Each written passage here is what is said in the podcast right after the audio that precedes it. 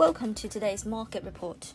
Yesterday, there was a sense of optimism running through the markets as the FDA fast tracked a couple of drugs that have the potential to be COVID 19 vaccines.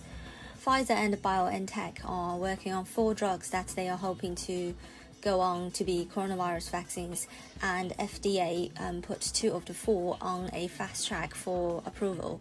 At the back end of last week, BioNTech said they could receive approval as early as Christmas, but in light of yesterday's news, it might even be sooner.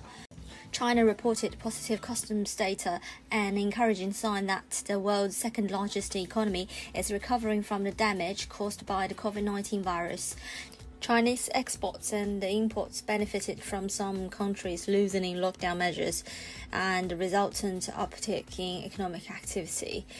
The British economy also grew 1.8% in May, only a slight rebound after the deep fall caused by the shutdown from the coronavirus pandemic.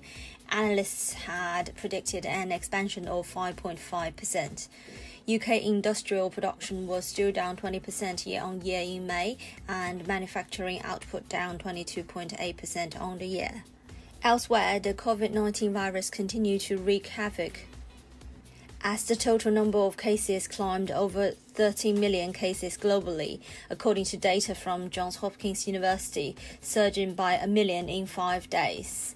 In the US, the most populous state, California, reshuttered bars and orders uh, restaurants and movie theaters to cease indoor operations.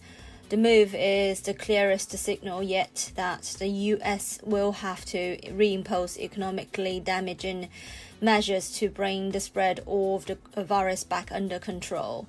Adding to the cocktail of concerns, tensions between the US and China continue to simmer, with the two sides wagging a war or words over China's claims in the South China Sea. The GDP news in the UK seems to doing less little to support the sterling pound. The cable has retreated from the 126.50 level. According to FX strategists at OCBC Bank, a no deal Brexit agreement is going to weigh on sterling, and the GBP USD pair should fall to 125 level.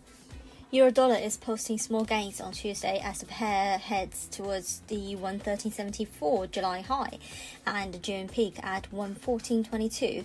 The single currency is consolidating its role as the most overbought currency in the G10, whilst the dollar index was up 0.2% at 96.547.